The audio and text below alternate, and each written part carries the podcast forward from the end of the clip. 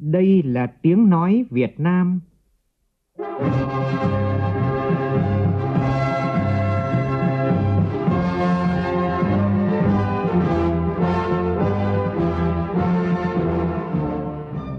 là tiếng nói Việt Nam, phát thanh từ Hà Nội, thủ đô nước Cộng hòa xã hội chủ nghĩa Việt Nam.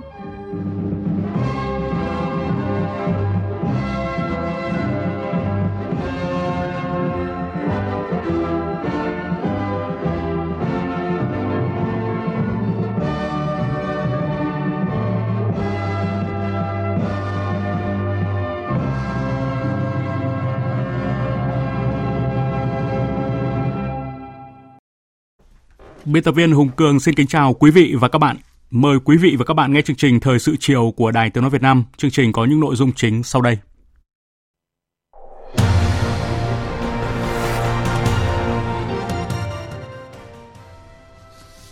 Tổng Bí thư Nguyễn Phú Trọng chủ trì hội nghị Bộ Chính trị gặp mặt các nguyên lãnh đạo cấp cao của Đảng và Nhà nước. Bộ Chính trị ban hành nghị quyết 36 về phát triển và ứng dụng công nghệ sinh học phục vụ phát triển bền vững đất nước trong tình hình mới. Ngày hôm nay, 19 tỉnh, thành phố phía Bắc và Bắc Trung Bộ hoàn thành thực hiện lễ giao nhận quân. Từ ngày 3 tháng 2 này, khung giá của mức giá bán lẻ điện bình quân điều chỉnh tăng so với mức cũ từ 200 đến 500 đồng một kWh. Trong phần tin quốc tế, hơn 1.300 người thiệt mạng sau vụ động đất 7,6 độ Richter ở Thổ Nhĩ Kỳ và Syria. Thổ Nhĩ Kỳ kêu gọi sự hỗ trợ của cộng đồng quốc tế khắc phục hậu quả của thảm họa động đất này. Thêm dấu hiệu cải thiện trong quan hệ thương mại Australia và Trung Quốc.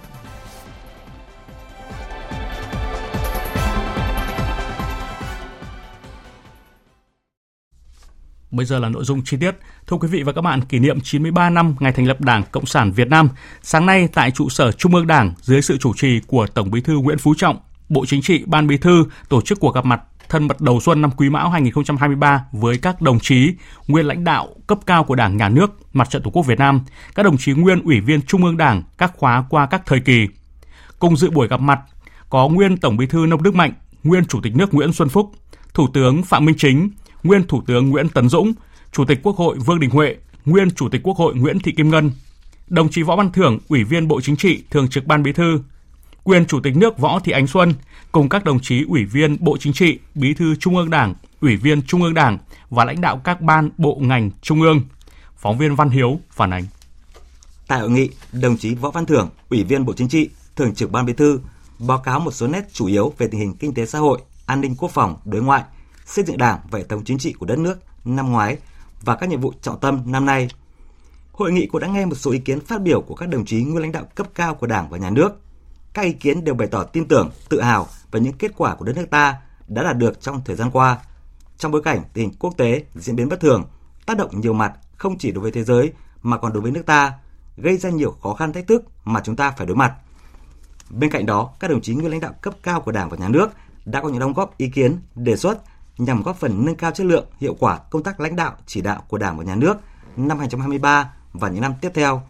Trong đó chú trọng đến công tác xây dựng Đảng và hệ thống chính trị, công tác đối ngoại, thông tin tuyên truyền, sự lãnh đạo chỉ đạo phát triển kinh tế xã hội, công tác phòng chống tham nhũng tiêu cực.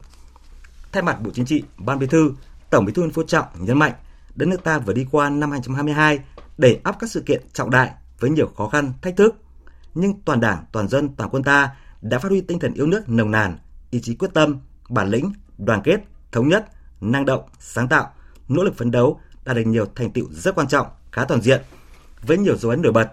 Vừa tập trung phòng chống kiểm dịch, à, phòng chống kiểm soát dịch bệnh, vừa thúc đẩy à, phát triển kinh tế xã hội, xây dựng nền kinh tế độc lập, tự chủ gắn với chủ động, tích cực hội nhập quốc tế toàn diện, sâu rộng và hiệu quả. Chính trị xã hội ổn định, quốc phòng an ninh được bảo đảm, giữ vững môi trường hòa bình, ổn định, để phát triển đất nước. Tổng Bí thư Nguyễn Phú Trọng bày tỏ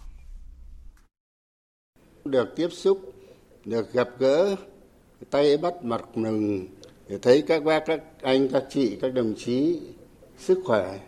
Tôi nói vui gặp một số đồng chí bảo năm nay là thấy khỏe năm ngoái, đi là khí thế hơn, phát biểu là thấy rất là là xây dựng, làm cho chúng tôi càng thêm vững tâm, yên tâm và xác định rõ hơn cái trách nhiệm của mình, càng phải làm tốt hơn cái nhiệm vụ mà đảng, nhà nước và nhân dân giao phó. Mà chúng tôi có được một cái chỗ dựa vững chắc, kiên định, mà lại có trình độ cao, kinh nghiệm phong phú là các bác anh, các chị, các đồng chí thì chúng tôi rất là phấn khởi, yên tâm và càng tin vào những công việc, sự nghiệp mà đảng, nhà nước và nhân dân chúng ta đang tiến hành mà chính đây là cái nguồn sức mạnh là nguồn động viên và cũng tạo ra một sự trên dưới đồng lòng dọc ngang thông suốt mà tôi hay nói như vậy. Tổng Bí thư Nguyễn Phú Trọng cho biết, năm qua chúng ta đã tổ chức rất thành công hội nghị Trung ương 5, Trung ương 6 và hai hội nghị Trung ương bất thường khóa 13, các kỳ họp Quốc hội khóa 15, tổ chức hội nghị toàn quốc của chính phủ, mặt trận tổ quốc của một số bộ ngành và lĩnh vực quan trọng để quán triệt triển khai thực hiện các nghị quyết, kết luận của Trung ương Đảng với nhiều thành công. Những kết quả thành tựu nổi bật đó đã củng cố và nâng cao niềm tin của nhân dân đối với Đảng, Nhà nước và chế độ xã hội chủ nghĩa, được nhân dân và bạn bè quốc tế ghi nhận, đánh giá cao, cho chúng ta thêm nhiều bài học quý, là tiền đề quan trọng để chúng ta có thêm động lực, niềm tin phấn đấu thực hiện thắng lợi toàn diện nhiệm vụ năm 2023, năm bản lề thực hiện nghị quyết đội 13 của Đảng và kế hoạch phát triển kinh tế xã hội giai đoạn 5 năm 2021-2025 đưa đất nước phát triển nhanh, bền vững, đạt nhiều thành tựu mới to lớn, vững chắc hơn nữa. Cái điều mừng là các bác anh các chị các đồng chí cũng đều đánh giá cao những cái kết quả mà toàn đảng toàn dân ta đã đạt được trong năm qua. Cũng nhấn mạnh là có thể nói một cái năm thành công khá toàn diện. Tôi dám nói chữ khá toàn diện tôi trông nó là rất toàn diện còn những mặt còn sơ xuất còn những cái làm chưa đủ. Chính vì thế mà những cuộc gặp gỡ như này là rất quan trọng. Chúng tôi quan niệm là gặp đây là với cái ý nghĩa để bày tỏ cái lòng biết ơn, kính trọng, nhưng muốn lắng nghe những ý kiến của các cụ có nhiều kinh nghiệm, có nhiều thông tin hơn chúng tôi, và uy tín, cái sức nặng ý kiến của các cụ mạnh hơn chúng tôi và khi về mà các cụ nói với anh em địa phương hay là các ngành các cấp ấy thì chắc chắn là tốt hơn chúng tôi nhiều với ý nghĩa thật lòng thành tâm và cũng là kinh nghiệm chúng ta làm nhiều năm qua rồi. Để tiếp tục phát huy những kết quả đã đạt được, Tổng Bí thư Nguyễn Phú Trọng bày tỏ tin tưởng các đồng chí nguyên lãnh đạo cấp cao của Đảng và Nhà nước tuy đang hưu nhưng với kinh nghiệm và tâm huyết sẵn có, tùy theo điều kiện của mỗi người, tiếp tục có những công hiến, đóng góp đối với sự nghiệp cách mạng của Đảng, xây dựng và bảo vệ Tổ quốc Việt Nam xã hội chủ nghĩa. Qua ý kiến của một số bác ờ, các anh các chị vừa nói ấy, thì chúng tôi xin tiếp thu đầy đủ tất cả. Các cụ nói đúng hết không cái điều gì được và không cần thanh minh. Các cụ các bác này nói những vấn đề đều rất là cơ bản rất là trúng là những vấn đề then chốt. Ví dụ như là những vấn đề mà làm sao xây dựng đảng và nhà nước thật sự trong sạch vững mạnh? Đây là nhân tố lãnh đạo. Người lãnh đạo mà đúng thì chúng ta sẽ đi đúng. Chỉ cần sai một ly thôi là đi một dặm. Ý đó rất là quan trọng. Muốn như thế, lãnh đạo phải đoàn kết thống nhất cao, phải có trí tuệ, phải biết tập hợp lực lượng, lắng nghe ý kiến, học hỏi khiêm tốn đối với tất cả các cơ quan các ngành các cấp kịp thời sửa chữa những việc chưa làm được phát huy tốt những việc đã làm được thì như thế nó mới là thiết thực nhân dịp xuân mới Quý Mão 2023, Tổng Bí thư Nguyễn Phú Trọng chúc các đồng chí nguyên lãnh đạo Đảng và Nhà nước và gia đình mạnh khỏe, hạnh phúc, an khang, thịnh vượng, tiếp tục có những đóng góp quý báu cho Đảng, cho nhân dân, cho đất nước và là chỗ dựa vững chắc của Đảng và Nhà nước ta. Thưa quý vị và các bạn, thay mặt Bộ Chính trị, Tổng Bí thư Nguyễn Phú Trọng vừa ký ban hành nghị quyết 36 của Bộ Chính trị về phát triển và ứng dụng công nghệ sinh học phục vụ phát triển bền vững đất nước trong tình hình mới.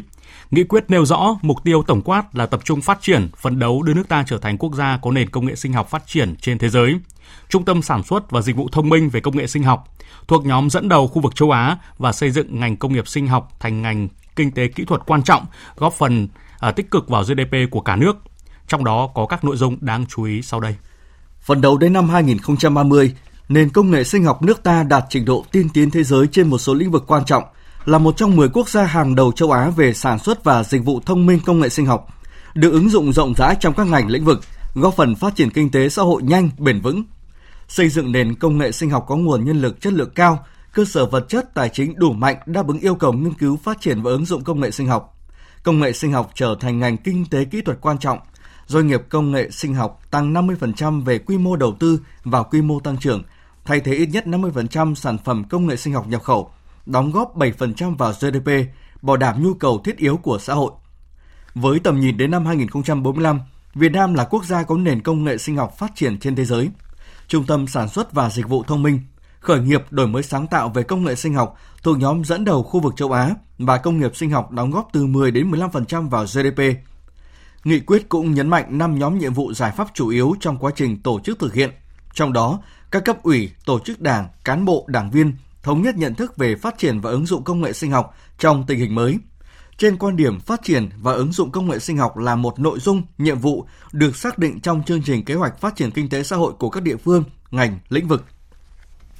Bên cạnh đó, cần tiếp tục xây dựng hoàn thiện pháp luật, cơ chế, chính sách phát triển và ứng dụng công nghệ sinh học, có chính sách vượt trội phù hợp để phát triển và ứng dụng công nghệ sinh học, sản xuất các sản phẩm công nghệ sinh học có giá trị cao trong các lĩnh vực nông nghiệp, công nghiệp, y dược, quốc phòng, an ninh.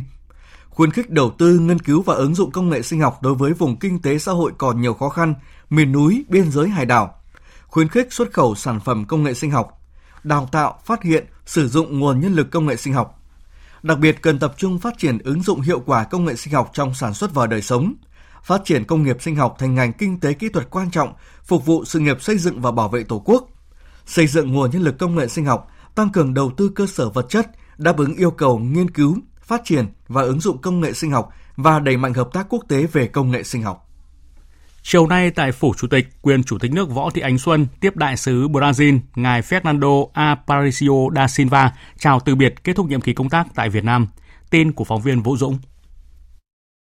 Quyền Chủ tịch nước Võ Thị Ánh Xuân chúc mừng đại sứ Brazil đã hoàn thành nhiệm vụ công tác tại Việt Nam, góp phần củng cố và phát triển mối quan hệ đối tác toàn diện Việt Nam Brazil ngày càng thực chất và hiệu quả. Trong đó thúc đẩy hai nước duy trì tốt hoạt động trao đổi đoàn các cấp, cơ chế tham khảo chính trị giữa hai bộ ngoại giao, tạo động lực hợp tác trên các lĩnh vực hai bên cùng có nhu cầu và tiềm năng. Brazil tiếp tục là đối tác thương mại lớn nhất của Việt Nam tại Mỹ Latin với kim ngạch thương mại năm ngoái đạt mức gần kỷ lục 7 tỷ đô la Mỹ. Hợp tác trên các lĩnh vực như nông nghiệp, du lịch, văn hóa, giao lưu nhân dân tiếp tục được thúc đẩy phát triển mạnh mẽ. Quyền Chủ tịch nước Võ Thị Ánh Xuân khẳng định Việt Nam luôn coi trọng và mong muốn tăng cường hợp tác hơn nữa quan hệ với Brazil, đồng thời đề nghị hai nước tiếp tục thúc đẩy trao đổi đoàn các cấp, đặc biệt là cấp cao, để tạo động lực cho quan hệ song phương trong thời gian tới. Lãnh đạo Việt Nam mong muốn đón ngài Tổng thống Lula da Silva thăm Việt Nam. Quyền Chủ tịch nước mong muốn hai nước tiếp tục quan tâm tăng cường hợp tác trong lĩnh vực kinh tế, thương mại, du lịch, văn hóa, giáo dục, đồng thời thúc đẩy tổ chức kỳ họp thứ ba Ủy ban hỗn hợp Việt Nam Brazil tại Việt Nam trong năm 2023.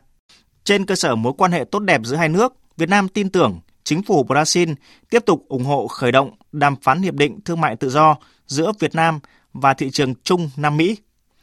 Trân trọng cảm ơn quyền Chủ tịch nước Võ Thị Ánh Xuân dành thời gian tiếp, Đại sứ Fernando da Silva bày tỏ vui mừng vì nhiệm kỳ công tác vừa qua đã đóng góp vào phát triển mối quan hệ hai nước. Đại sứ cho biết, cuối năm 2018, kinh mạch thương mại song phương đạt khoảng 4 tỷ đô la Mỹ thì đến nay đã đạt kết quả ấn tượng là gần 7 tỷ đô la Mỹ. Chúc mừng những thành tựu của Việt Nam trong chống đại dịch COVID-19 và phục hồi phát triển kinh tế xã hội. Đại sứ cảm ơn sự giúp đỡ nhiệt tình của nhà nước, chính phủ, các cơ quan chức năng của Việt Nam đã tạo điều kiện để ông hoàn thành tốt nhiệm vụ, đồng thời đánh giá cao những tình cảm quý mến, thân thiện của nhân dân Việt Nam dành cho đại sứ. Thời sự VOV, nhanh, tin cậy, hấp dẫn. Thưa quý vị và các bạn, ngày hôm nay 19 tỉnh, thành phố phía Bắc và Bắc Trung Bộ thực hiện lễ giao nhận quân. Theo kế hoạch, lễ giao nhận quân năm 2023 trong cả nước sẽ diễn ra trong 5 ngày từ ngày hôm nay đến ngày 10 tháng 2. Và trong sáng nay, hàng nghìn thanh niên của thành phố Hà Nội đã nô nức lên đường làm nghĩa vụ quân sự. Hà Nội là một trong những địa phương có tỷ lệ công dân trình độ cao đẳng đại học nhập ngũ cao, gần 21%. Gần 1.000 công dân tự nguyện viết đơn sung phong lên đường nhập ngũ. Và cũng trong sáng nay thì có hàng trăm thanh niên của thành phố Hà Nội lên đường nhập ngũ tham gia công an nhân dân. Với nhiều tân binh tham gia nghĩa vụ công an nhân dân, đó không chỉ là thể hiện trách nhiệm, nghĩa vụ thiêng liêng với Tổ quốc mà còn là hiện thực hóa giấc mơ trở thành người chiến sĩ công an, bảo vệ cuộc sống bình yên và hạnh phúc của nhân dân. Ghi nhận của phóng viên Việt Cường.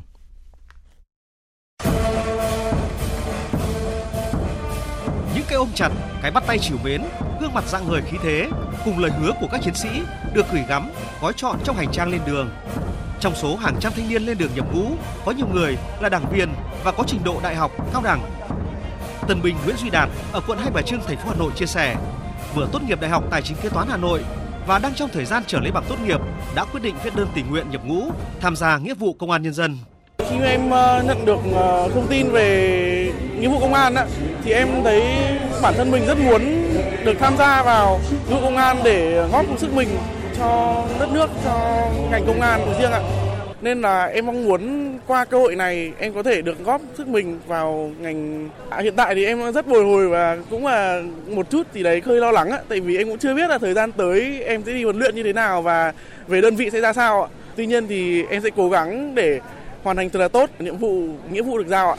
Bộ Công an cho biết, năm nay nguồn tuyển của công an các đơn vị địa phương đạt khoảng 102,4% so với chỉ tiêu được giao. Trong đó, nhiều công dân có trình độ đại học cao đẳng đăng ký thực hiện nghĩa vụ tham gia công an nhân dân. Đại tá Đặng Hồng Đức, tránh văn phòng Bộ Công an cho biết, năm nay Bộ Công an có nhiều chính sách mới trong công tác tuyển quân, tăng thêm cơ hội cho các chiến sĩ mới được chuyển sang chuyên nghiệp.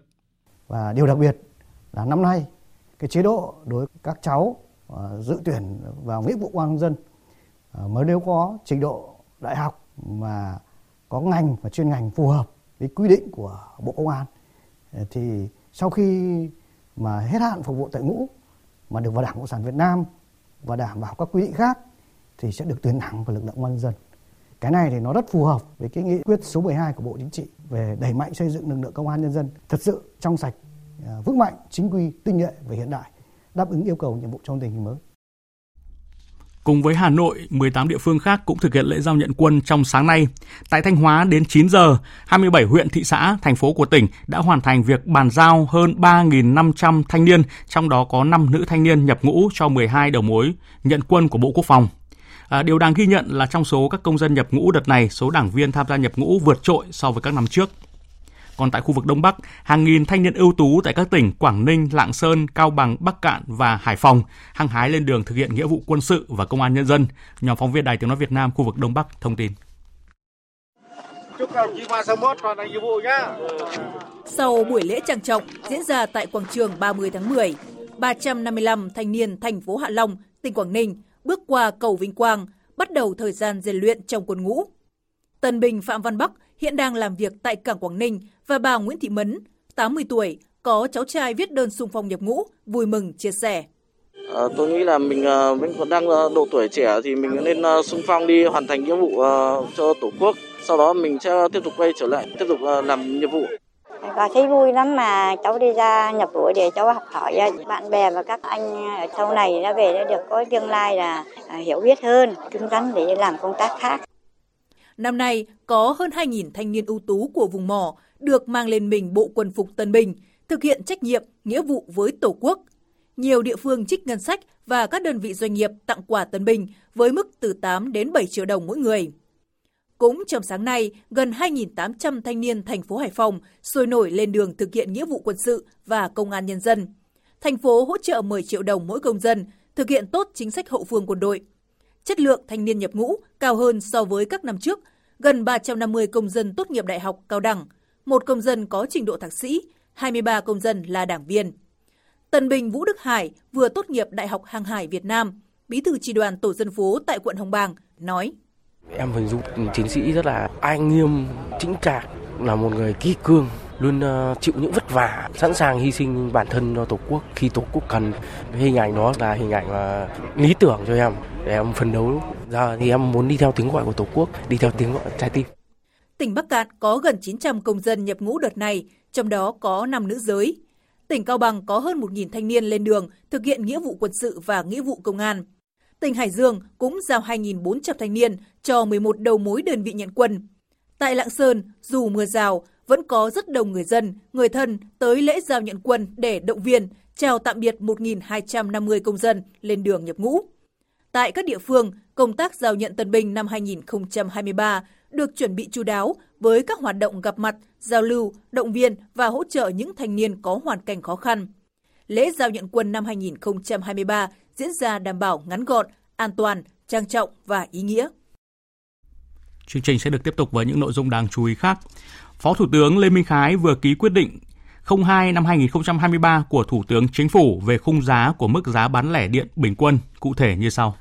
Theo đó, từ ngày 3 tháng 2 năm 2023, khung giá của mức giá bán lẻ điện bình quân chưa bao gồm thuế giá trị gia tăng như sau. Mức giá bán lẻ điện bình quân tối thiểu là 1.826 đồng một kWh, mức giá bán lẻ điện bình quân tối đa là 2.444 đồng một kWh. Theo quy định cũ, mức giá bán lẻ điện bình quân tối thiểu là 1.606 đồng một kWh, mức giá bán lẻ điện bình quân tối đa là 1.906 đồng một kWh.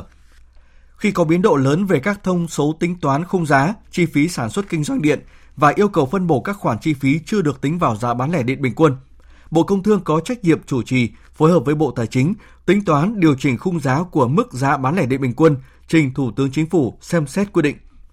Tập đoàn Điện lực Việt Nam có trách nhiệm theo dõi báo cáo Bộ Công Thương, Bộ Tài chính khi có biến động lớn về các thông số, tính toán khung giá của mức giá bán lẻ điện bình quân, chi phí sản xuất kinh doanh điện và cần phân bổ các khoản chi phí chưa được tính vào giá bán lẻ điện bình quân. Bộ Lao động Thương binh và Xã hội đặt mục tiêu đưa 110.000 lao động đi làm việc ở nước ngoài theo hợp đồng trong năm nay. Để đạt mục tiêu đề ra, ngoài việc triển khai các giải pháp để tuyển chọn, thu hút đưa lao động đi làm việc ở các thị trường truyền thống, thì việc đưa lao động chất lượng cao đi làm việc ở nước ngoài cũng được Bộ chú trọng. Trong đó, Bộ Lao động Thương binh và Xã hội giao cho Trung tâm Lao động ngoài nước thực hiện thí điểm chương trình đưa lao động chất lượng cao đi làm việc tại Cộng hòa Liên bang Đức. Phóng viên Hà Nam thông tin chương trình đưa lao động kỹ thuật cao đi làm việc tại Cộng hòa Liên bang Đức Hand in Hand for International Talents được Trung tâm Lao động ngoài nước cùng Cơ quan Lao động Liên bang Đức ký kết vào tháng 11 năm ngoái nhằm đưa lao động Việt Nam đi làm việc tại Cộng hòa Liên bang Đức giai đoạn 2022-2023. Bà Phạm Ngọc Lan, Phó Giám đốc Trung tâm Lao động ngoài nước Bộ Lao động Thương binh và Xã hội cho biết, chương trình nhằm thí điểm tuyển chọn đưa lao động Việt Nam đã tốt nghiệp trình độ cao đẳng trở lên, có tối thiểu 2 năm kinh nghiệm trong ngành nghề đã được đào tạo, gồm công nghệ thông tin, kỹ thuật điện tử, kỹ thuật chế biến món ăn, quản trị nhà hàng, khách sạn, sang làm việc tại Cộng hòa Liên bang Đức. Đây là chương trình phi lợi nhuận, nên người lao động không phải nộp các khoản chi phí khi tham gia và được phía Đức đài thọ chi phí học tiếng Đức tại Việt Nam tới trình độ B1, lệ phí xin thị thực hỗ trợ chi phí công nhận văn bằng bởi các cơ quan có thẩm quyền tại Cộng hòa Liên bang Đức. Khi đủ điều kiện sang Đức, người lao động sẽ được bố trí làm việc theo ngành nghề đã được tuyển dụng với mức lương lên tới 3.500 euro một tháng và được hưởng phúc lợi như người Đức tại cùng một vị trí việc làm và được làm việc lâu dài tại Cộng hòa Liên bang Đức. Quy định của chương trình này là lao động có tay nghề cao. Như vậy là lao động cần phải tốt nghiệp, có bằng nghề và có kinh nghiệm làm việc từ 2 năm trở lên. Chúng tôi chỉ đưa ra cái điều kiện tuyển chọn như thế. Còn sau khi lao động đủ điều kiện về bằng cấp cũng như là kinh nghiệm thì sẽ được đưa vào đào tạo tiếng Đức tới trình độ A2 hoặc B1 tùy theo từng ngành nghề và kinh phí đào tạo tiếng Đức cũng như là hỗ trợ cho người lao động chi phí di chuyển đi lại và ăn ở trong thời gian đào tạo tiếng Đức cũng do cơ quan việc làm Liên bang Đức đài thọ các cái kinh phí này để tạo điều kiện cho người lao động. Thưa quý vị, tính đến thời điểm này, nhiều trường đại học đã công bố phương án tuyển sinh năm 2023, trong đó không ít trường hợp sử dụng phương thức xét tuyển dựa vào chứng chỉ ngoại ngữ quốc tế. Vì thế, cuộc đua để sở hữu một tấm chứng chỉ ngoại ngữ quốc tế đang khá sôi động. Tuy nhiên, nhiều thí sinh lại gặp khó trong việc đăng ký dự thi bởi nhiều nguyên nhân. Ghi nhận của phóng viên Minh Hường. Ngay từ khi bước vào bậc trung học phổ thông, Mai Thị Quỳnh Lê, học sinh lớp 12 trường Trung học phổ thông Phúc Lợi, quận Hà Đông, thành phố Hà Nội đã tìm hiểu thông tin tuyển sinh của các trường đại học. Trước xu hướng ngày càng nhiều trường đại học xét tuyển với những thí sinh có chứng chỉ ngoại ngữ quốc tế, Quỳnh Lê đã dành nhiều thời gian ôn luyện để thi chứng chỉ tiếng Anh IELTS suốt 2 năm nay. Tuy nhiên, dù đã đăng ký thi từ năm 2022, nhưng đến nay em vẫn chưa thể dự thi do không còn suất thi theo hình thức làm bài thi trên giấy. Có người bên BC hoặc là IDP người ta còn nói là do ờ, phải ờ, nhường cho các bạn đã bị hoãn từ trước ạ, và do một số đối tác lớn của IELTS, thế nên là hết chỗ cho cái việc mà thi trên giấy ạ. Nên người ta đã đưa ra cái ờ, ừ, gợi ý là có thể đi trên máy tính. Tương tự như Mai Thị Quỳnh Lê, em Trần Minh Hiếu, học sinh lớp 12 tại Hà Nội cho biết đã liên hệ với IDP Education từ cuối tháng 12 năm 2022 để đăng ký thi, nhưng cũng không có được xuất thi trên giấy trong thời gian này. Em đành xếp hàng chờ đến những tháng tiếp theo do không muốn chuyển sang phương thức thi bằng máy tính. Em đã có suy nghĩ là em sẽ chuyển sang thi trên máy tính. Nhưng mà khi em bắt đầu ôn luyện và thử trên máy tính thì thực sự là đề ra rất là khó, rất là trừu tượng và mang những từ ngữ rất chuyên ngành nên quyết định là sẽ thi sang giấy và delay việc này sang tháng sau. Việc đăng ký dự thi chứng chỉ ngoại ngữ tiếng Anh của các học sinh lớp 12 ở nhiều nơi gặp khó bởi cuối năm 2022, nhiều đơn vị đã tạm hoãn tổ chức thi để hoàn thiện các điều kiện theo quy định. Trong khi hàng loạt chứng chỉ ngoại ngữ quốc tế trong đó có chứng chỉ tiếng Anh IELTS đang bị thắt chặt về điểm thi và số lượng thí sinh, thì chứng chỉ tiếng Anh theo khung năng lực ngoại ngữ 6 bậc dành cho Việt Nam VSTEP do Bộ Giáo dục và Đào tạo cấp phép cho 27 đơn vị tổ chức thi lại chưa được nhiều thí sinh biết đến là đơn vị đầu tiên sử dụng chứng chỉ tiếng Anh VSTEP để tuyển thẳng và ưu tiên xét tuyển đại học năm 2022. Ông Nguyễn Đình Đức, trưởng ban đào tạo Đại học Quốc gia Hà Nội cho biết. Năm vừa rồi thì chúng tôi đã thí điểm là cho trường đại học ngoại ngữ tổ chức đầu vào bằng cái chứng chỉ VSTEP để tuyển sinh vào đại học đối với những thi vào của trường đại học ngoại ngữ đại học gia Hà Nội. Với, với cái điều kiện tức là phải dùng đúng cái bộ nguồn thi, dùng đúng cái bài thi, quy trình thi và phần mềm thi như chuẩn đánh giá của Bộ Giáo dục Đào tạo thì chúng tôi thấy là chất lượng rất là tốt. Trong mùa tuyển sinh năm nay, cùng với trường Đại học Ngoại ngữ thuộc Đại học Quốc gia Hà Nội, một số trường đại học đang cân nhắc sẽ mở rộng tuyển sinh bằng chứng chỉ tiếng Anh VSTEP, trong đó Đại học Quốc gia Thành phố Hồ Chí Minh đã có quyết định sử dụng chứng chỉ này trong tuyển sinh, đào tạo và công nhận tốt nghiệp tại các trường thành viên số lượng đơn vị tổ chức thi chứng chỉ VSTEP nhiều, trải đều tại nhiều tỉnh, thành phố sẽ thêm một lựa chọn cho các thí sinh muốn xét tuyển vào đại học bằng năng lực ngoại ngữ. Lễ hội Xuân Hồng lần thứ 16, sự kiện hiến máu lớn nhất vào mỗi dịp đầu xuân, đã chính thức khai mạc chiều nay tại Viện Huyết học Truyền máu Trung ương.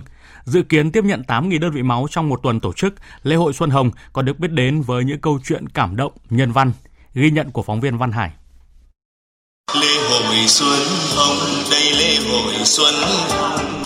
Ngay trong ngày đầu khai mạc lễ hội Xuân Hồng, gần 1.000 người đã xếp hàng tại Viện Huyết học Truyền máu Trung ương để chờ đến lượt hiến máu. Trong số đó có ông Dương Bá Tuấn, 51 tuổi, ở xã Văn Bình, huyện Thường Tín, Hà Nội. Đưa con trai 16 tuổi đi kiểm tra sức khỏe sau hơn 2 năm điều trị ung thư máu. Ông Tuấn và nhiều bậc phụ huynh khác có con điều trị tại đây đã tham gia hiến máu với mong muốn tình trạng thiếu máu được đẩy lùi con nó bị ung thư máu điều trị bên này thì nó tiết rất là nhiều máu thế là thì thấy thế thì đang cứ lên đây lại hiến máu à, thì đại khái là mình cảm thấy ngày con mình nó bị bệnh thế đấy thì thì mình cảm thấy là thôi thì mình đóng góp một chút nào đấy cùng thì bây giờ đâm ra nhiều lúc cũng tuyên truyền cái loại người kia hiến máu cũng là cái tốt của nó mới là cho cái nguồn máu nó dồi dào thông điệp hiến máu đầu xuân nhân lên hạnh phúc đã được lan tỏa từ những câu chuyện cảm động như vậy Phó giáo sư tiến sĩ Nguyễn Hà Thanh, Viện trưởng Viện Huyết học Truyền máu Trung ương cho biết, trước đây, sau mỗi kỳ nghỉ Tết Nguyên đán, tình trạng khan hiếm máu thường xảy ra trầm trọng tại các bệnh viện. Từ thực tế đó, Viện Huyết học Truyền máu Trung ương và Hội Thanh niên Vận động Hiến máu Hà Nội đã lên ý tưởng tổ chức một sự kiện hiến máu lớn ngay sau Tết Nguyên đán mang tên Lễ hội Xuân Hồng. Sự kiện này đã góp phần khắc phục tình trạng khan hiếm máu, đồng thời thay đổi quan niệm của các tầng lớp nhân dân về hiến máu tình nguyện, hình thành nét đẹp thói quen hiến máu mỗi dịp đầu xuân mới. À, có rất nhiều câu chuyện cảm động như là phóng viên đã vừa trao đổi. Chúng tôi thấy rằng là đây là những cái trải nghiệm à, thực sự xúc động của người bệnh, gia đình người bệnh và những người tham gia hiến máu. À, tôi thực sự xúc động và hạnh phúc khi thấy những hàng người xếp hàng hiến máu tình nguyện ngay đầu năm mới. Vì à, đây không là chuyện hạnh phúc của người bệnh, của người nhà người bệnh mà thực sự làm sự thay đổi to lớn trong cộng đồng và mang lại cái sự hy vọng mới cho cộng đồng vào đầu xuân năm mới. Lễ hội Xuân Hồng diễn ra đến ngày 12 tháng 2 tới tại Viện Huyết học Truyền máu Trung ương cùng 5 điểm hiến máu cố định ở Hà Nội và tại Ủy ban nhân dân thị trấn Châu Quỳ, Gia Lâm. Khác với hàng ngàn lễ hội đầu xuân diễn ra trong cả nước, Xuân Hồng là lễ hội duy nhất những người tham gia không mong điều gì cho bản thân mà đến đây để trao tặng những món quà của sự sống, đó là những bịch máu nghĩa tình dành cho bệnh nhân cần truyền máu. Chuyển sang một thông tin đáng chú ý. Theo thông tư 21 năm 2022 của Bộ Tài nguyên và Môi trường, từ ngày hôm nay, cán bộ công chức không giữ chức vụ lãnh đạo, quản lý và viên chức trực tiếp tiếp xúc và giải quyết công việc trong một số lĩnh vực từ đủ 2 đến 5 năm phải định kỳ chuyển đổi vị trí công tác. Các vị trí phải chuyển đổi công tác định kỳ gồm cấp giấy chứng nhận quyền sử dụng đất, quyền sở hữu nhà và tài sản khác gắn liền với đất, cấp giấy phép thăm dò khảo sát khai thác khoáng sản, cấp, cấp đổi, cấp điều chỉnh, cấp lại giấy phép môi trường về xả nước thải, khí thải, tiếng ồn, độ dung phải xử lý đạt quy chuẩn kỹ thuật, quản lý chất thải rắn theo quy định. Thực hiện dịch vụ xử lý chất thải nguy hại, cấp giấy phép thăm dò khai thác sử dụng tài nguyên nước, xử lý hồ sơ giao, cho thuê, thu hồi, chuyển mục đích sử dụng đất, đăng ký quyền sử dụng đất, quyền sở hữu nhà ở và tài sản khác gắn liền với đất, giao hạn mức đất, quản lý việc áp dụng bồi thường, xác định người sử dụng đất thuộc đối tượng bồi thường được hỗ trợ, mức bồi thường hỗ trợ trong giải phóng mặt bằng, xử lý vi phạm về môi trường. Nguồn tin từ Cảng vụ Hàng hải Vũng Tàu cho biết đơn vị đã phối hợp với các lực lượng để chữa cháy cho con tàu Asin đang trên đường hành trình từ Hàn Quốc đến Singapore đã bất ngờ bốc cháy. Đến 11 giờ 30 trưa nay, đám cháy cơ bản đã được khống chế, hiện không còn khói bốc lên từ con tàu này. Thông tin ban đầu xác định tàu có quốc tịch Panama. Trên tàu chở 4.530 ô tô, 21 thuyền viên đều mang quốc tịch Nga. Lượng nhiên liệu trên tàu gồm 1.356 tấn dầu FO, 82 tấn dầu DO, Nhằm đảm bảo công tác phối hợp xử lý, ứng phó kịp thời với vụ việc, lực lượng phối hợp đã thống nhất bố trí tàu chuyên dùng dịch vụ dầu khí, có trang thiết bị chữa cháy chuyên dùng, đưa lực lượng phòng cháy chữa cháy và đại diện cơ quan chức năng ra hiện trường để kiểm tra, đánh giá tình hình và trao đổi làm việc cụ thể với thuyền trưởng tàu Asin để thống nhất biện pháp phối hợp chữa cháy tại tàu. Công an quận Thanh Khê, thành phố Đà Nẵng vừa bắt nhóm đối tượng chuyên cung cấp ma túy cho học sinh sinh viên. Các đối tượng này sử dụng loại ma túy mới thường được gọi là nước biển để lôi kéo học sinh sinh viên sử dụng. Tin của phóng viên Thành Long thường trú tại miền Trung. Trước đó, Công an quận Thanh Khê tiếp nhận thông tin từ Trung tâm Y tế quận thông báo có 6 học sinh thuộc Trung tâm Giáo dục Thường xuyên số 2 thành phố Đà Nẵng bị ngộ độc do sử dụng dung dịch chứa chất màu vàng nghi là ma túy. Sau đó, các em đã được cấp cứu kịp thời tại bệnh viện Đà Nẵng. Chỉ sau 12 giờ đồng hồ tiếp nhận thông tin, lực lượng cảnh sát ma túy công an quận Thanh Khê thành phố Đà Nẵng đã truy xét nhanh, bắt giữ 3 đối tượng có hành vi mua bán các chất nghi ma túy với tăng vật thu giữ gồm 700 ml dung dịch màu vàng, trắng, xanh, đỏ các loại, nghi là ma túy nước biển. Đây là loại ma túy mới, xâm nhập rộng rãi trong học sinh, sinh viên và giới trẻ, gây nguy hại nghiêm trọng đến sức khỏe, tinh thần và thể chất người sử dụng. Hiện vụ việc đang được đội cảnh sát điều tra tội phạm về ma túy, công an quận Thanh Khê, thành phố Đà Nẵng điều tra mở rộng. Theo Tổng cục Thủy lợi Bộ Nông nghiệp và Phát triển Nông thôn, mặn xâm nhập có xu thế tiếp tục tăng theo kỳ chiều cường rằm tháng riêng âm lịch. Độ mặn 4 gram trên lít lớn nhất tuần sau có thể xuất hiện từ phạm vi từ 45 km đến 55 km trên các cửa sông Cửu Long, từ 55 km đến 70 km trên cửa sông Vàm Cỏ. Hiện tại xâm nhập mặn bắt đầu ảnh hưởng đến việc lấy nước của các công trình thủy lợi trong phạm vi từ 30 km đến 50 km từ cửa biển vào các ngày chiều cường. Và tiếp theo sẽ là một số thông tin thời tiết đáng chú ý. Miền Bắc tiếp tục chuỗi ngày mưa phùn và sương ẩm theo cơ quan khí tượng quốc gia. Trong tuần này có đến 6 đến 7 ngày có mưa ẩm vào các buổi sáng, khiến độ ẩm trong không khí tăng rất cao, hầu hết đều trên 80%. Trời lại ấm lên khi nhiệt độ hầu hết đều trên 24 độ, có ngày đến 27 độ. Đây là điều kiện lý tưởng làm nồm ẩm gia tăng, không chỉ nền nhà mà các bức tường cũng có thể đổ mồ hôi, nhất là ở những ngôi nhà thấp tầng. Phía Bắc miền Trung chịu tác động một phần của gió đông nam ẩm như miền Bắc nên sẽ có sương mù kèm mưa nhỏ vào buổi sáng. Đặc biệt tại thành phố Vinh Nghệ An, sương mù dày đặc về đêm và sáng sớm khiến tầm nhìn bị hạn chế, giao thông trên nhiều tuyến đường bị ảnh hưởng. Hàng loạt chuyến bay đi và đến sân bay Vinh cũng đã bị hủy. Thời tiết đẹp nhất là khu vực Nam miền Trung và Tây Nguyên, ban ngày trời nắng mây đan xen, không khí dễ chịu với nhiệt độ hầu hết dưới 32 độ. Phía Nam nắng mạnh, nóng nhất là khu vực miền Đông, thành phố Hồ Chí Minh, Tây Ninh, nhiệt độ trưa và chiều đều ở mức cao 35 đến 36 độ. Miền Tây nhiệt độ cũng khá cao, 33 đến 34 độ, nhưng tối và đêm nhiệt độ hạ nhanh tại khu vực này còn 23 đến 26 độ. Chuyển sang phần tin quốc tế. Thưa quý vị và các bạn, tính đến 17 giờ 30 phút chiều nay theo giờ Việt Nam, theo cập nhật của hãng tin CNN của Mỹ, trận động đất xảy ra sáng nay tại miền Nam Thổ Nhĩ Kỳ, giáp biên giới với Syria đã khiến ít nhất hơn 1.500 người Thổ Nhĩ Kỳ và Syria thiệt mạng. Hàng trăm người khác được cho là vẫn bị vùi lấp trong những đống đổ nát. Đây là vụ động đất lớn nhất trong vòng 100 năm qua ở Thổ Nhĩ Kỳ. Chính quyền Thổ Nhĩ Kỳ và Syria đang chạy đua với thời gian để ứng cứu các nạn nhân. Lãnh đạo thế giới gửi lời chia buồn và tuyên bố sẵn sàng gửi lực lượng sang hỗ trợ hai nước. Tổng hợp của biên tập viên Hạnh Phúc.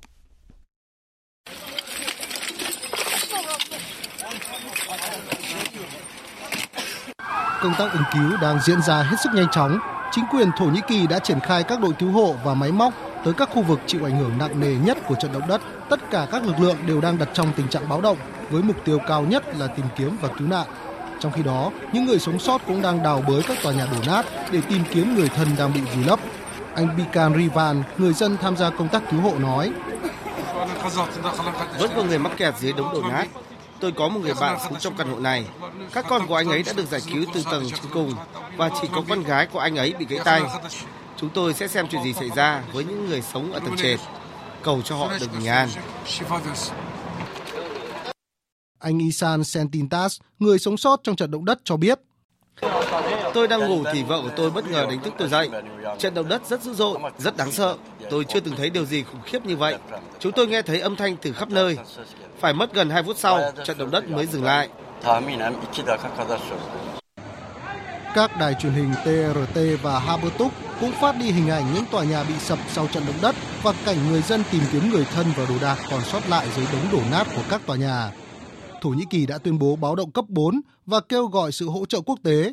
Ít nhất 10 tỉnh thành của nước này cũng sẽ đóng cửa trong vòng một tuần. Phát biểu trên mạng xã hội Twitter, Tổng thống Thổ Nhĩ Kỳ Tayyip Erdogan gửi lời cầu chúc tốt lành nhất đến những người dân bị ảnh hưởng bởi động đất và hy vọng nước này sẽ sớm vượt qua thảm họa. Đồng thời khẳng định ông sẽ đến vùng bị nạn trong vài giờ tới. Bộ trưởng Nội vụ Thổ Nhĩ Kỳ Suleiman Soylu kêu gọi người dân không đi vào các tòa nhà đã bị hư hại và nhấn mạnh ưu tiên hàng đầu là tìm kiếm những người mắc kẹt dưới các đống đổ nát. Tất cả thống đốc các tỉnh của chúng tôi đang theo dõi chặt chẽ tình hình. Lực lượng hiến binh, cảnh sát, lực lượng vũ trang Thổ Nhĩ Kỳ, các đội thảm họa và khẩn cấp, trang lưỡi liềm đỏ Thổ Nhĩ Kỳ và các đội tìm kiếm cứu nạn từ khắp đất nước đang được cử đến các khu vực bị nạn.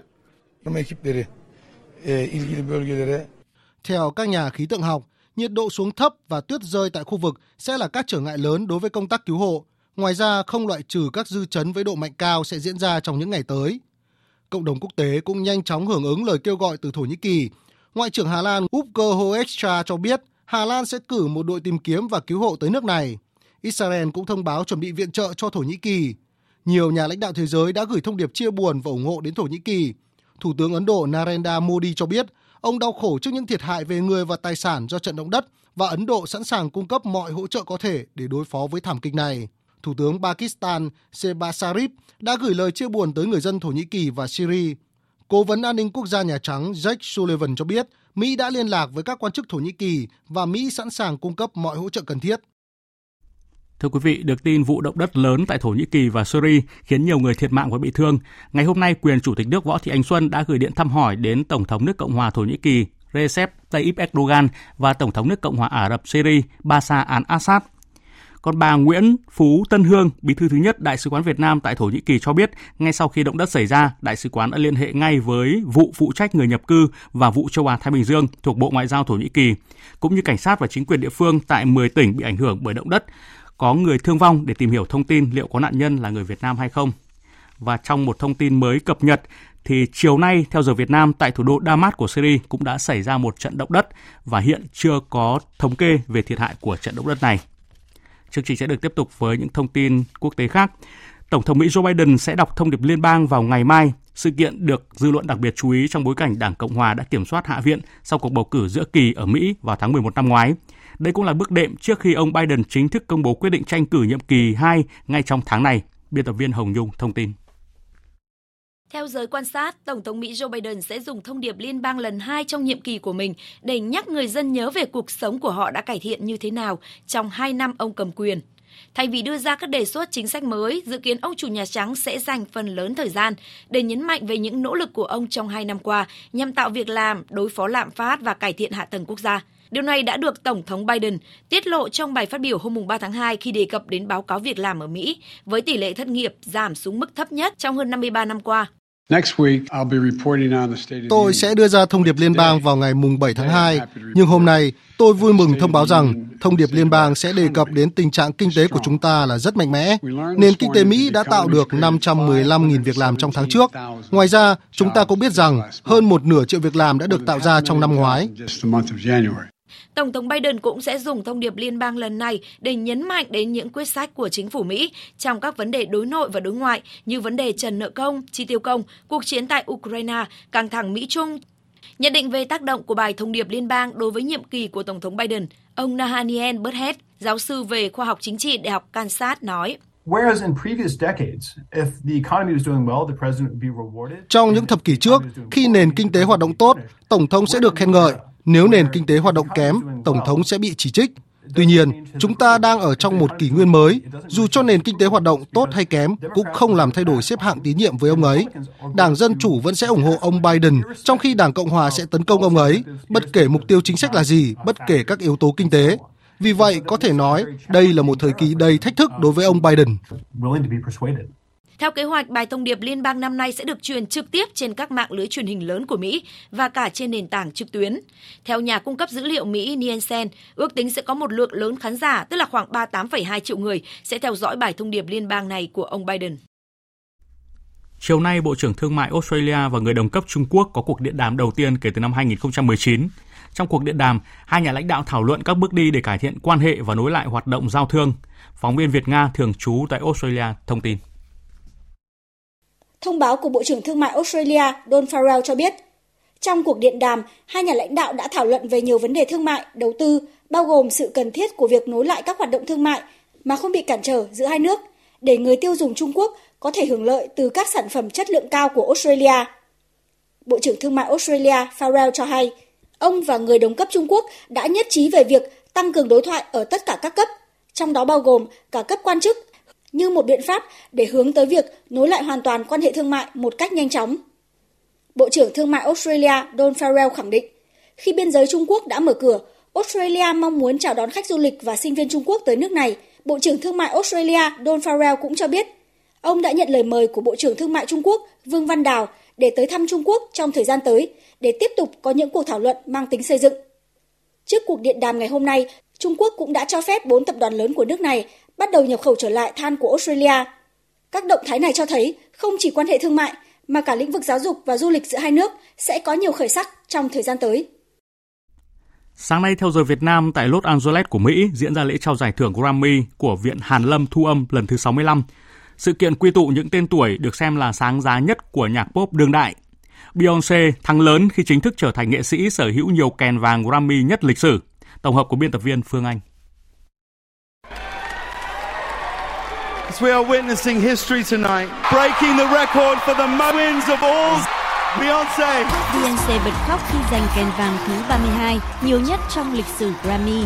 Cô là nghệ sĩ đầu tiên của Grammy 2023 được vinh danh với các giải thưởng bản ghi âm Dance Electronic hay nhất với Break My Soul, màn trình diễn R&B truyền thống hay nhất với Plastic Orb of Super và ca khúc R&B hay nhất với bài hát Cup It. Nữ ca sĩ xúc động nói lời cảm ơn đến những người thân yêu và người hâm mộ đã luôn ủng hộ cô hết mình trên chặng đường đến với âm nhạc. Album Anverano Sinti mang về chiến thắng cho Bad Bunny ở hạng mục album Latin hay nhất. Đây cũng là album có hai ca khúc vừa được rapper kiêm ca sĩ người Puerto Rico biểu diễn mở màn khuấy động lễ trao giải Grammy năm nay, khiến các khách mời tham dự hào hứng hưởng ứng, nhún nhảy theo nhạc. Kèn vàng cho album nhạc đồng quê xuất sắc thuộc về A Beautiful Time của Willie Nelson, còn Harry's House của Harry Styles vinh dự giành giải cho hạng mục album Vocal Pop xuất sắc, giải thưởng được trao đầu tiên trong Grammy năm nay bộ đôi Sam Smith và Kim Petras đánh bại Post Malone, Doja Cat, Coldplay, BTS, Camila Cabello, Ed Sheeran để mang về kèn vàng tại hạng mục trình diễn song ca nhóm nhạc pop xuất sắc. Grammy năm nay chứng kiến khoảnh khắc lắng động với liên khúc Without You, Songbird vang lên tưởng nhớ những nghệ sĩ qua đời năm qua như Tom Bell, Davis Smith,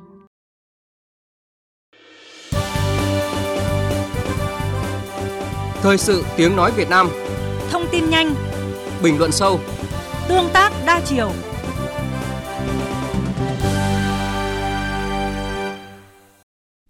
Quý vị và các bạn đang nghe chương trình Thời sự chiều của Đài Tiếng nói Việt Nam. Thưa quý vị và các bạn, mới đây Bộ Chính trị đã ban hành quy định số 96 về việc lấy phiếu tín nhiệm đối với chức danh, chức vụ lãnh đạo quản lý trong hệ thống chính trị.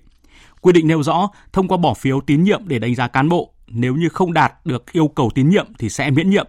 Đặc biệt lần này quy định 96 bổ sung tiêu chí về sự gương mẫu của vợ, chồng, con trong việc chấp hành chính sách pháp luật của nhà nước để xem xét khi lấy phiếu tín nhiệm cán bộ lãnh đạo quản lý. Ghi nhận của phóng viên Lại Hoa.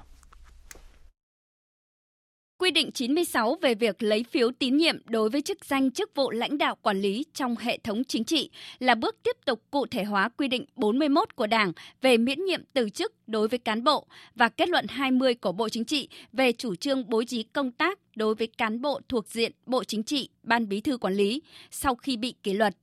Lần này quy định 96 đã nêu rõ thông qua bỏ phiếu tín nhiệm để đánh giá cán bộ, nếu không đạt yêu cầu tín nhiệm cần thiết sẽ miễn nhiệm. Những người có từ 2 phần 3 số phiếu tín nhiệm thấp sẽ phải miễn nhiệm chức vụ đang giữ và bố trí công tác khác thấp hơn mà không chờ đến hết nhiệm kỳ hoặc hết thời hạn bổ nhiệm. Với quy định lần này, theo Phó Giáo sư Tiến sĩ Nguyễn Trọng Phúc, Nguyên Viện trưởng Viện Lịch sử Đảng, Học viện Chính trị Quốc gia Hồ Chí Minh, thì kết quả lấy phiếu tín nhiệm được dùng để đánh giá cán bộ, chứ không phải chỉ để tham khảo trong đánh giá cán bộ như trước đây. Quy định 96 này là quy định rất rõ cái miễn nhiệm. Thế còn trước đây thì các ông chí cũng biết là Quốc hội cũng đã có một số lần bỏ phiếu tín nhiệm đấy. Những cái chức danh Quốc hội bầu hoặc là phê chuẩn đấy cũng có ba bước. Một là tín nhiệm cao, hai là tín nhiệm, ba là tín nhiệm thấp. Thế nhưng mà rồi bỏ phiếu thì cũng chỉ để nắm được tình hình thế thôi. Chứ cũng không có đi đến những quyết định về miễn nhiệm. Nhưng mà kỳ này thì à, quy định 96 này là quy định rất rõ cái miễn nhiệm. Điểm đặc biệt đáng chú ý trong quy định 96 đó là đã bổ sung thêm tiêu chí về sự gương mẫu của không bởi chính cán bộ lãnh đạo quản lý đó mà cả vợ, chồng, con của họ trong việc chấp hành chính sách pháp luật của nhà nước cũng như trách nhiệm nêu gương của cán bộ để xem xét khi lấy phiếu tín nhiệm. Quy định cho thấy cán bộ lãnh đạo quản lý dù ở cấp nào nếu sai phạm thì trước hết phải xem xét trách nhiệm của chính mình cũng như vợ con họ hàng đã để bị chi phối trong thực thi trách nhiệm. Đây là tiêu chí quan trọng để tín nhiệm đối với cán bộ lãnh đạo quản lý. Trước đây, việc lấy phiếu tín nhiệm được thực hiện đối với các chức danh của Ủy viên Bộ Chính trị, Ủy viên Ban Bí thư.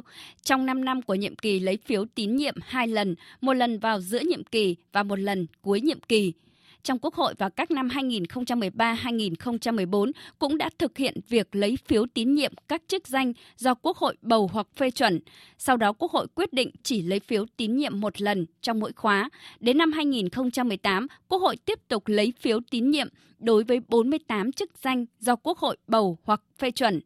Với quy định 96 lần này, quy mô đã mở rộng trong toàn hệ thống chính trị, các cơ quan đảng, nhà nước, mặt trận đoàn thể từ trung ương đến cấp có đơn vị trực thuộc.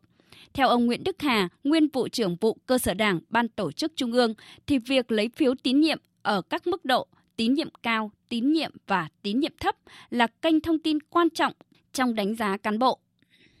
Việc lấy phiếu tín nhiệm để ngoài tự kiểm điểm liên hệ đánh giá bản thân mình thì căn cứ vào cái phiếu lấy tín nhiệm của tập thể đối với mình, thì trước hết là để cho bản thân mình thấy nó đầy đủ hơn. Nếu thấy nhiều người người ta bỏ phiếu tín nhiệm thấp, thì mình cũng phải tự suy nghĩ, liên hệ xem mình còn những cái mặt yếu gì để tới đây sửa chữa, khắc phục, vươn lên đồng thời giúp cho cái cấp quản lý cán bộ đó đánh giá nó tốt hơn, đúng hơn, nó đầy đủ hơn, nó hoàn thiện hơn qua việc lấy phiếu tín nhiệm đối với chức danh chức vụ lãnh đạo quản lý trong hệ thống chính trị để ghi nhận đánh giá những người được phiếu tín nhiệm cao, đồng thời với những cán bộ thực hiện công việc được giao chưa thật tốt, phiếu tín nhiệm không cao, có điều kiện suy ngẫm để tự soi, tự sửa. Lấy phiếu tín nhiệm như lời Tổng Bí thư Nguyễn Phú Trọng từng nói, không phải để truy cứu trách nhiệm, mà đây là bước để giúp cho cán bộ đảng viên tự điều chỉnh, tự phấn đấu, rèn luyện để vươn lên hoàn thiện bản thân hơn, góp phần làm cho Đảng ngày càng trong sạch, vững mạnh. Quý vị và các bạn vừa nghe bài viết của phóng viên Đài Tiếng nói Việt Nam nhan đề Quy định 96 không đạt được yêu cầu tín nhiệm sẽ miễn nhiệm. Và tiếp theo chương trình thời sự chiều nay sẽ là trang tin thể thao.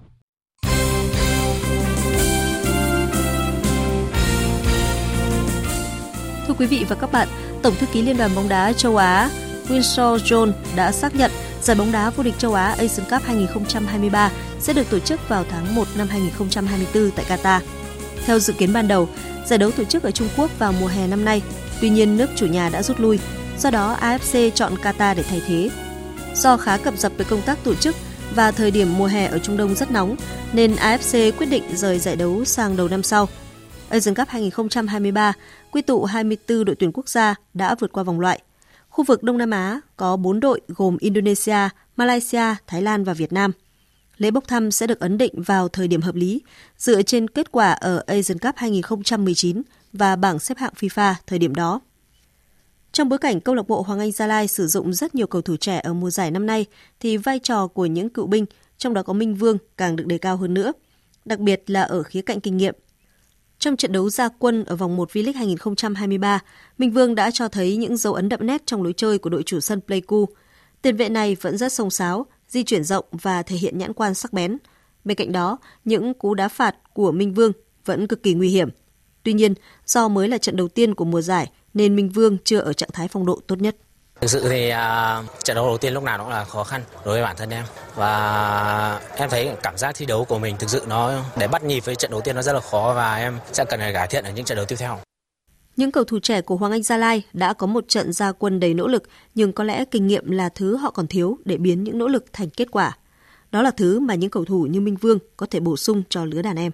Thực sự mùa giải năm nay thì à, đội bóng em đã bổ sung rất là nhiều cầu thủ trẻ và em nghĩ là đó là cũng là một năng lượng mới cho câu lạc bộ Hoài Gia. Về cá nhân em hay là Tuấn Anh là những người mà là cựu binh của đội thì làm sao giúp mọi người từ một cách hòa nhập một cách nhanh nhất cũng như lối chơi cũng như tinh thần của đội. Vòng loại giải bóng đá U17 quốc gia 2023 dự kiến sẽ khởi tranh vào ngày 9 tháng 2 tới. Do đó, thời điểm này, các đội bóng đang tích cực tập luyện, chuẩn bị cho giải đấu Đội U17 Sông Lam Nghệ An cũng nằm trong số đó. Huấn luyện viên Phan Tiến Hoài của đội bóng xứ Nghệ cho biết.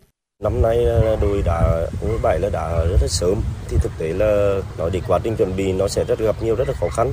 Ờ, vì khi các cái ờ, nội dung uh, kỹ chiến thuật nó sẽ không được uh, mình tập có một cái thời gian được uh, giống như cái kế hoạch của mình đã đề ra mà nó sẽ rút ngắn và tất nhiên là tất cả các đội đều cũng khó khăn như thế cả thì chúng tôi cũng là, là, là không nằm ngoài đó. Năm nay, lực lượng của U17 Sông Lam Nghệ An chủ yếu là các cầu thủ sinh năm 2006, 2007 với nhiều cái tên nổi bật như Nguyễn Bảo Ngọc, thủ môn xuất sắc nhất giải U17 quốc gia 2022, Trần Quốc Hòa, Trần Công Đạt hay Nguyễn Trọng Tuấn, Lê Đình Long Vũ. Những cầu thủ đã khẳng định được mình ở đội tuyển U17 Việt Nam. Dạ, tôi đánh giá thì ờ, các em cũng đã, trong các buổi tập thì cũng rất là nỗ lực và rất là cố gắng để hoàn thành các cái ờ, nội dung ờ, giáo án của bài tập của ban huấn luyện ra và tập luyện rất là nhiệt tình, rất là nhiệt huyết. Dù mặc dù là cái à, giờ giấc nó không được đảm bảo tốt nhưng mà các em đã rất là cố gắng để đồng hành cùng với ban huấn luyện. Ở mùa giải 2022, U17 Sông Lam Nghệ An phải dừng chân tại bán kết giải U17 quốc gia khi để thua đáng tiếc trên chấm luân lưu trước U17 PVF. Chính vì vậy, năm nay, thầy trò huấn luyện viên Phan Tiến Hoài đặt mục tiêu lấy lại vị thế của mình, bởi Sông Lam Nghệ An đang là đội giữ kỷ lục vô địch giải đấu tới 8 lần. Sau 3 năm chịu ảnh hưởng bởi Covid-19, đội tuyển bóng bàn Việt Nam sẽ có cơ hội trở lại Trung Quốc để tập huấn trong thời gian tới khi nước này đã mở cửa. Thời gian tập huấn có thể vào tháng 4 và sau khi trở về nước, các tay vợt sẽ chuẩn bị cho SEA Games 32 tổ chức tại Campuchia vào tháng 5. Chuyến tập huấn được kỳ vọng sẽ giúp các tay vợt củng cố chuyên môn, tạo sự tự tin tại Đại hội thể thao khu vực, nơi quy tụ nhiều tay vợt mạnh. Ở SEA Games 32, bóng bàn Việt Nam đặt chỉ tiêu giành một huy chương vàng. Trong khi đó ở môn cầu lông, tay vợt nữ số 1 Việt Nam Nguyễn Thùy Linh cũng vừa lên đường sang Thái Lan tập huấn. Đây được xem là địa điểm tập huấn phù hợp với Thùy Linh khi chi phí rẻ và có nhiều tay vợt mạnh cho cô cọ sát. Bên cạnh đó, cô sẽ tham dự một giải Challenger tại Thái Lan trước khi về nước vào giữa tháng 3. Sau đó, Thùy Linh sẽ tiếp tục được đầu tư tham dự 1 đến 2 giải quốc tế nữa để có được phong độ tốt nhất cho SEA Games 32 tại Campuchia. Dự báo thời tiết Phía Tây Bắc Bộ, nhiều mây đêm và sáng có mưa nhỏ, mưa phùn và sương mù rải rác. Riêng khu vực Tây Bắc có mưa vài nơi, chiều giảm mây trời nắng, trời lạnh, có nơi trời rét, nhiệt độ từ 18 đến 27 độ. Phía Đông Bắc Bộ, nhiều mây đêm và sáng có mưa nhỏ, mưa phùn và sương mù. Riêng khu vực vùng núi có mưa rào và có nơi có rông, trời lạnh, vùng núi có nơi trời rét, nhiệt độ từ 17 đến 24 độ. Khu vực từ Thanh Hóa đến Thừa Thiên Huế, phía Bắc nhiều mây, đêm có mưa nhỏ, mưa phùn và sương mù rải rác. Phía Nam đêm có mưa vài nơi, ngày nắng, phía Bắc trời lạnh, nhiệt độ từ 19 đến 26 độ. Phía Nam nhiệt độ cao nhất đến 29 độ. Khu vực từ Đà Nẵng đến Bình Thuận, đêm có mưa vài nơi, ngày nắng, nhiệt độ từ 22 đến 31 độ, có nơi trên 31 độ.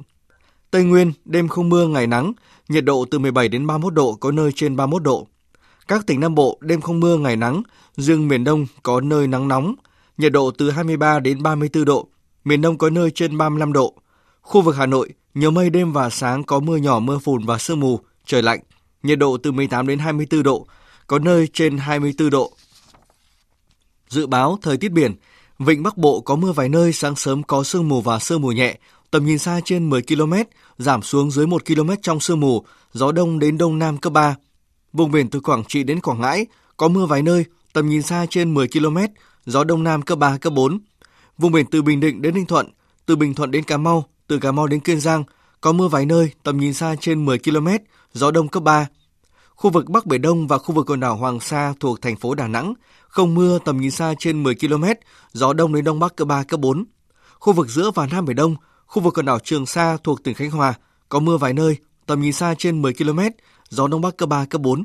Vịnh Thái Lan không mưa, tầm nhìn xa trên 10 km, gió nhẹ. Những thông tin thời tiết vừa rồi đã kết thúc chương trình thời sự chiều nay của Đài Tiếng nói Việt Nam.